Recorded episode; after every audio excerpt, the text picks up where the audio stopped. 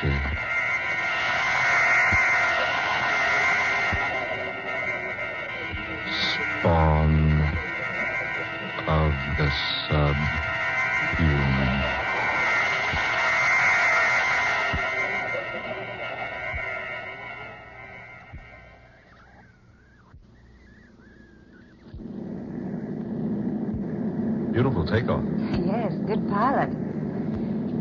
You charter such a large plane for just the two of us, Michael?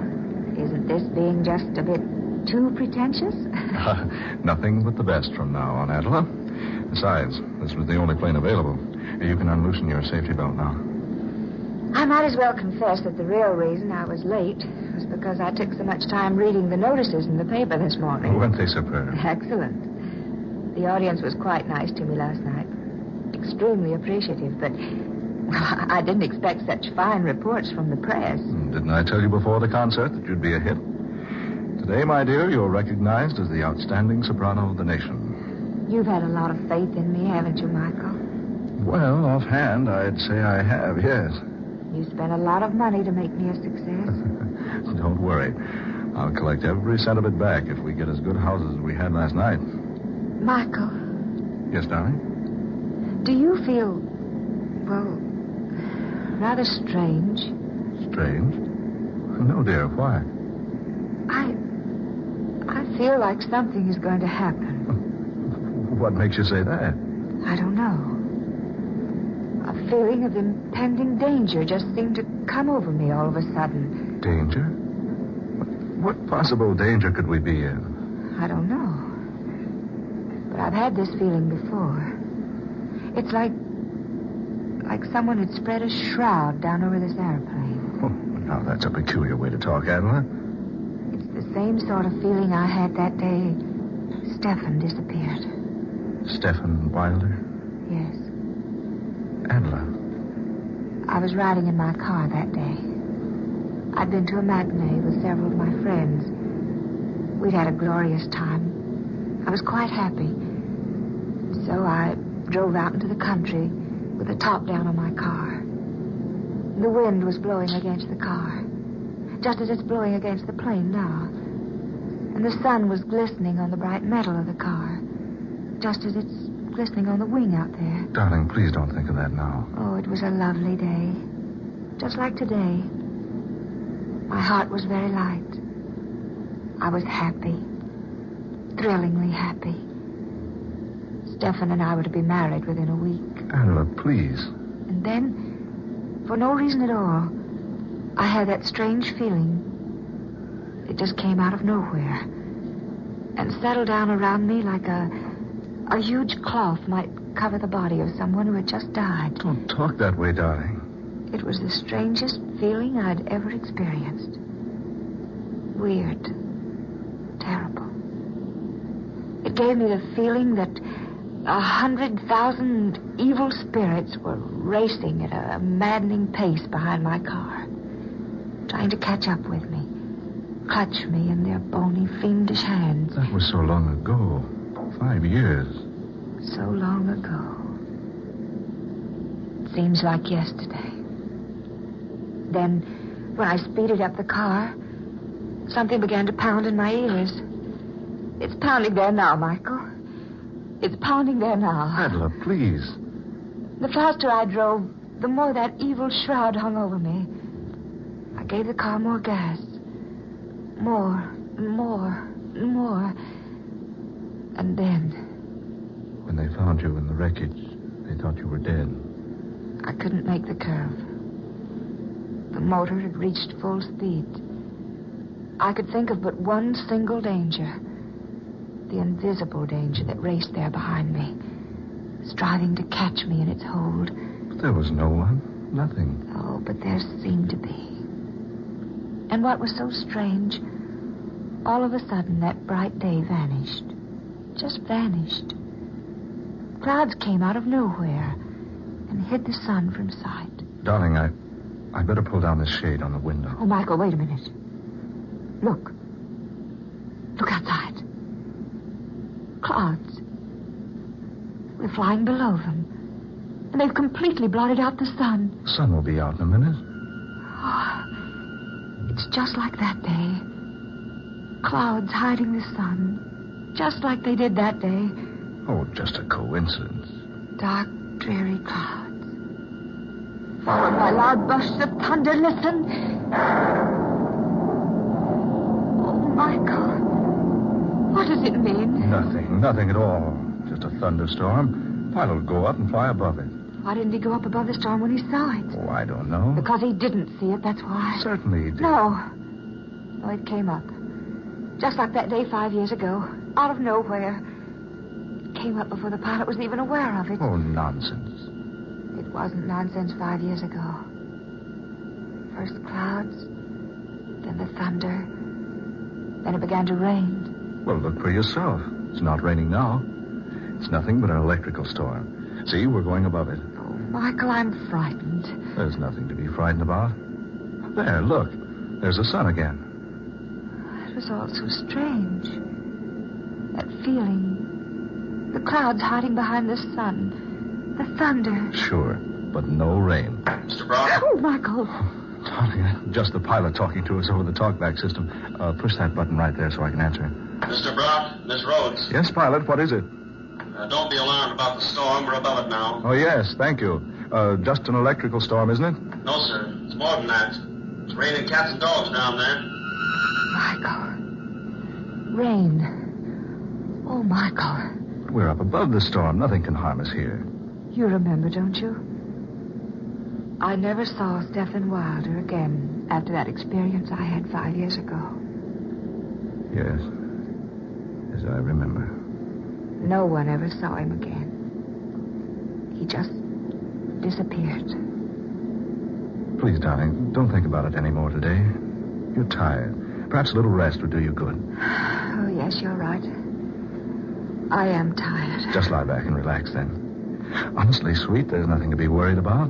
We just happened to run into a storm and you thought about that old experience of yours. I wonder, Michael. I wonder if we did just happen into the storm.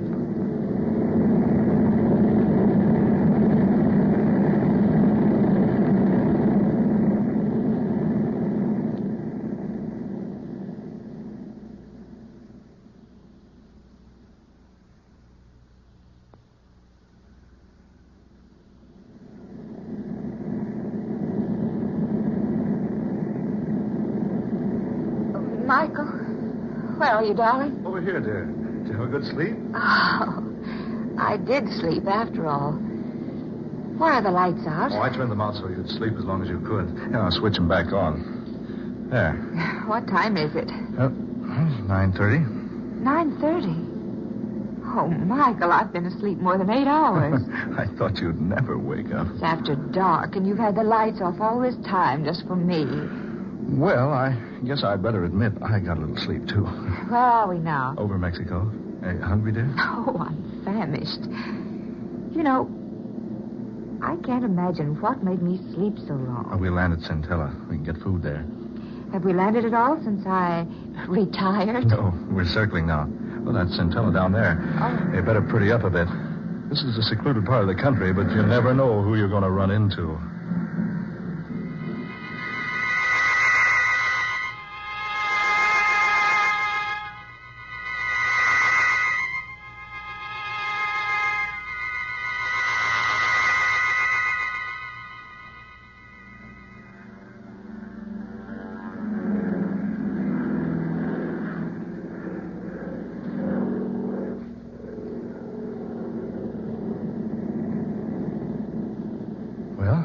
That Centella. How long before we're in Monterey? Oh, about an hour. Did you get good reservations? The best. Did you enjoy your dinner? Oh, immensely. That was a nice place. Certainly a rough landing field, though. Well, it's not actually a landing field. We had to land someplace to refuel before we got to Monterey, so I picked Centella. I enjoyed it. A quaint little place. Hmm. It's a funny thing, Michael. Did you notice the plane? What do you mean, dear? It didn't look a bit like it had been in a rainstorm.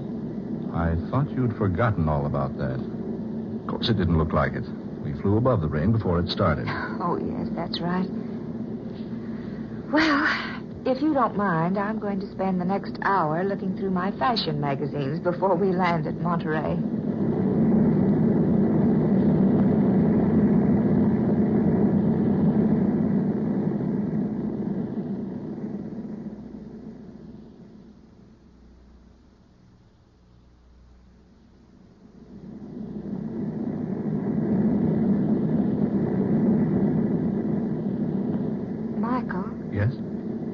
Should we be over water? Water?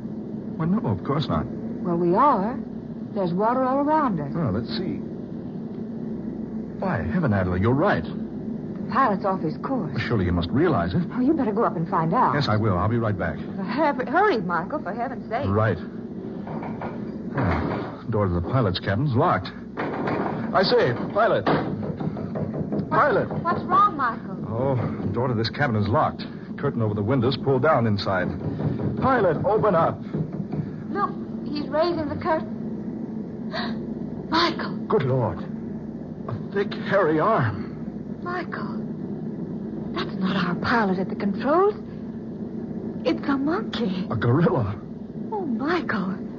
Are we dreaming? No. No, it's true.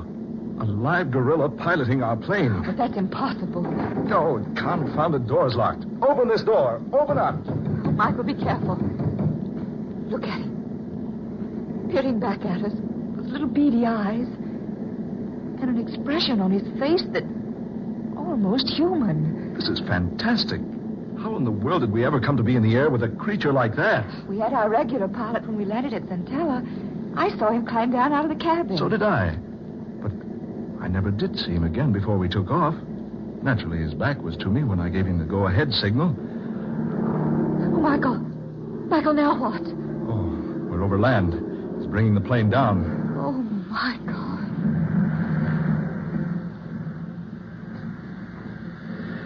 We're on the ground. An absolutely perfect landing. Oh, He's unlocking the door now. Michael, what's he going to do? Just take it easy. Don't get excited. Whatever you do, don't run or make a fast movement. Don't let him know you're afraid of him. Just standing there, looking at us. Whatever you do, don't let him know you're afraid of him. You don't have to be afraid of me. Michael, That that creature talked. Of course I talk.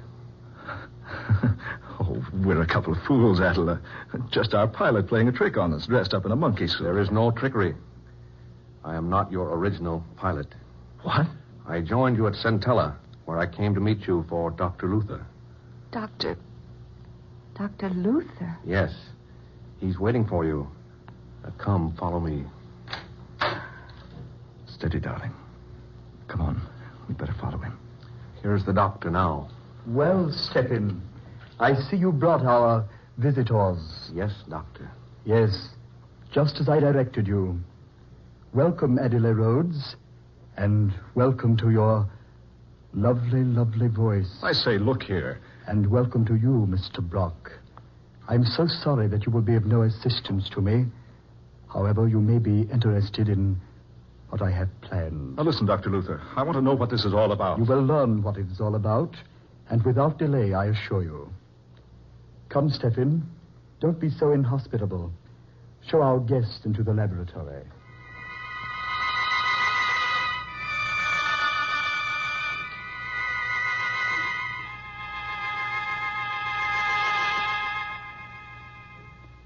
Sit down over there, my dear. Over here, Mr. Brock. Michael. Dr. Luther, I demand an explanation. Where are we? Why have you brought us here? You're too full of questions, Mr. Brock. I've already told you I'm about to show you why I brought you here. Here, high in these mountains, secretly, I've been working for five years, experimenting, testing, trying to accomplish what everyone would have said was utterly impossible had I told them about it. But I didn't tell anyone. Instead, I came here and built this laboratory. You see, it's fully equipped and modern in every detail. Now, look here, Dr. Luther. During those five years, I trained Stephen here. I believe you will agree my training has been very successful. You now see an almost full grown gorilla, behaving like a human, acting like a human, even talking like a human. I've been very kind to you, haven't I, Stephen? Yes, Dr. Luther. Of course you have been kind. Yes, just so. Scientists back there in your world, my dear Miss Rhodes, will tell you it's impossible to completely train a gorilla. That is the second point in which I've proved them wrong. Stephen, sing for us. Yes, doctor. Mm, me, si può, si può. Signore, signori. Doesn't he have an excellent voice? Michael. Did you hear that? Impossible. Sing again, Stephen. Oh, oh.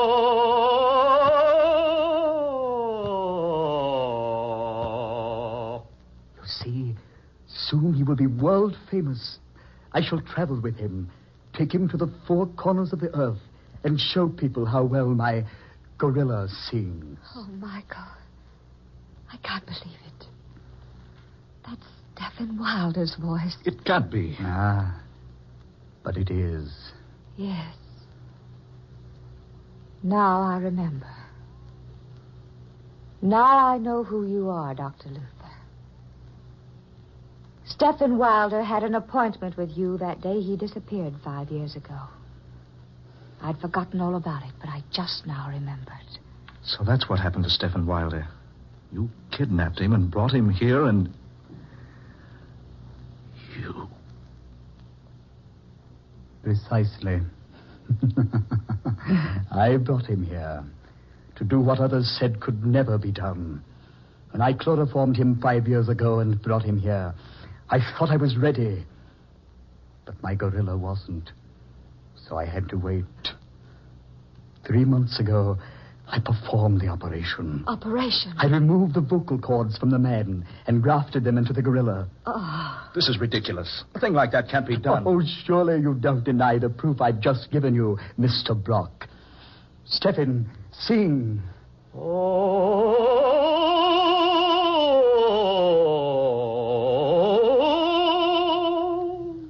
Recognized that voice, Miss Rhodes, the moment you heard it, because you'd sung operas with Mr. Wilder so much. that was the way he sang. To exercise his voice. Don't you both realize what I have here? The secret of an untold wealth. Why, besides knowing how to train this ferocious and morose type of animal, besides knowing how to transfer human vocal cords successfully, I have something I can exhibit to the world to prove my knowledge. Think, think of the fortune I can amass. Because people will pay immense sums to see and hear my singing gorilla. Stop it. Stop it, I say. Why have you brought me here? Surely you could have spared me this. I will tell you why, Miss Rhodes.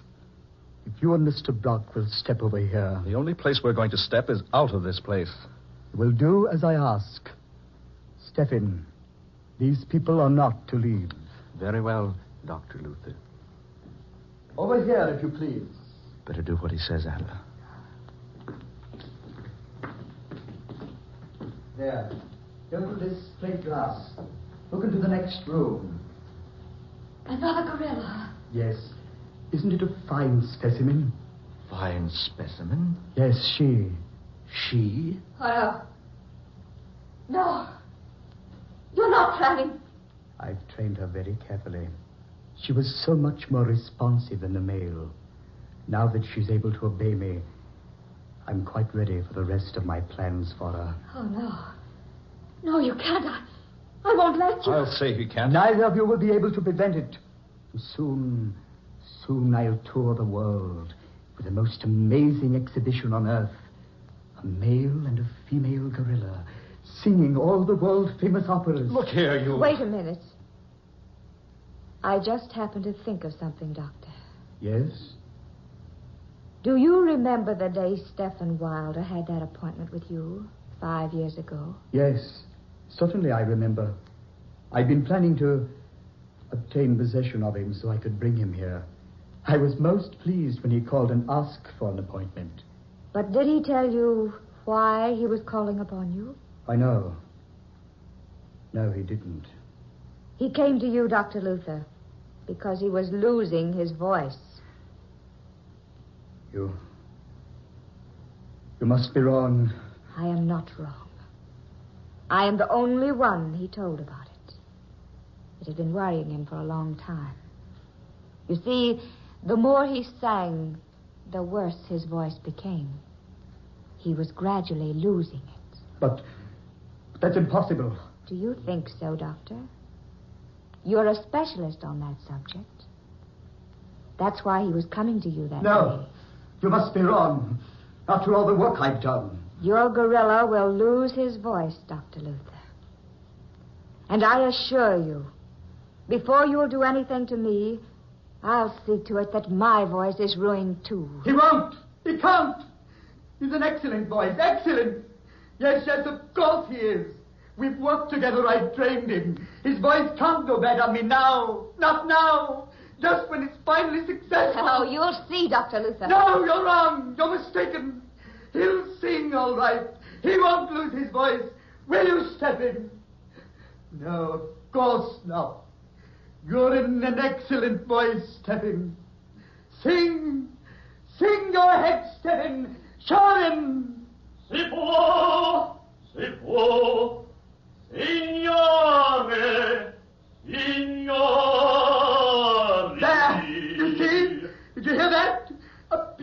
Quality. Beautiful tones.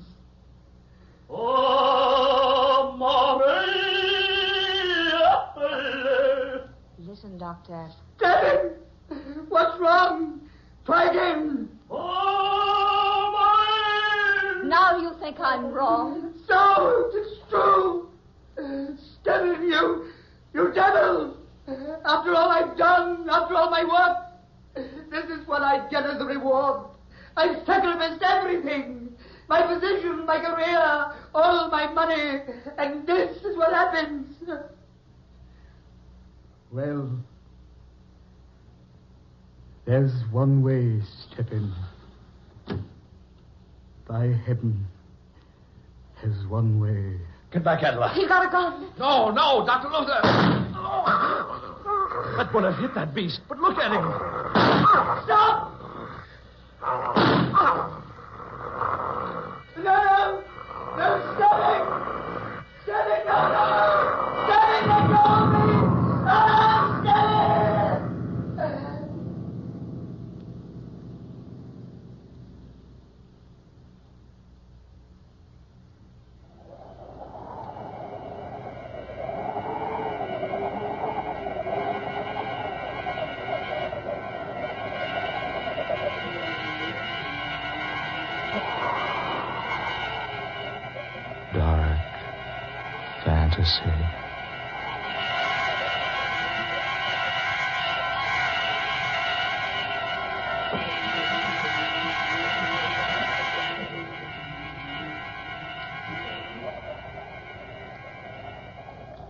Have heard Spawn of the Subhuman, tonight's original tale of dark fantasy by Scott Bishop.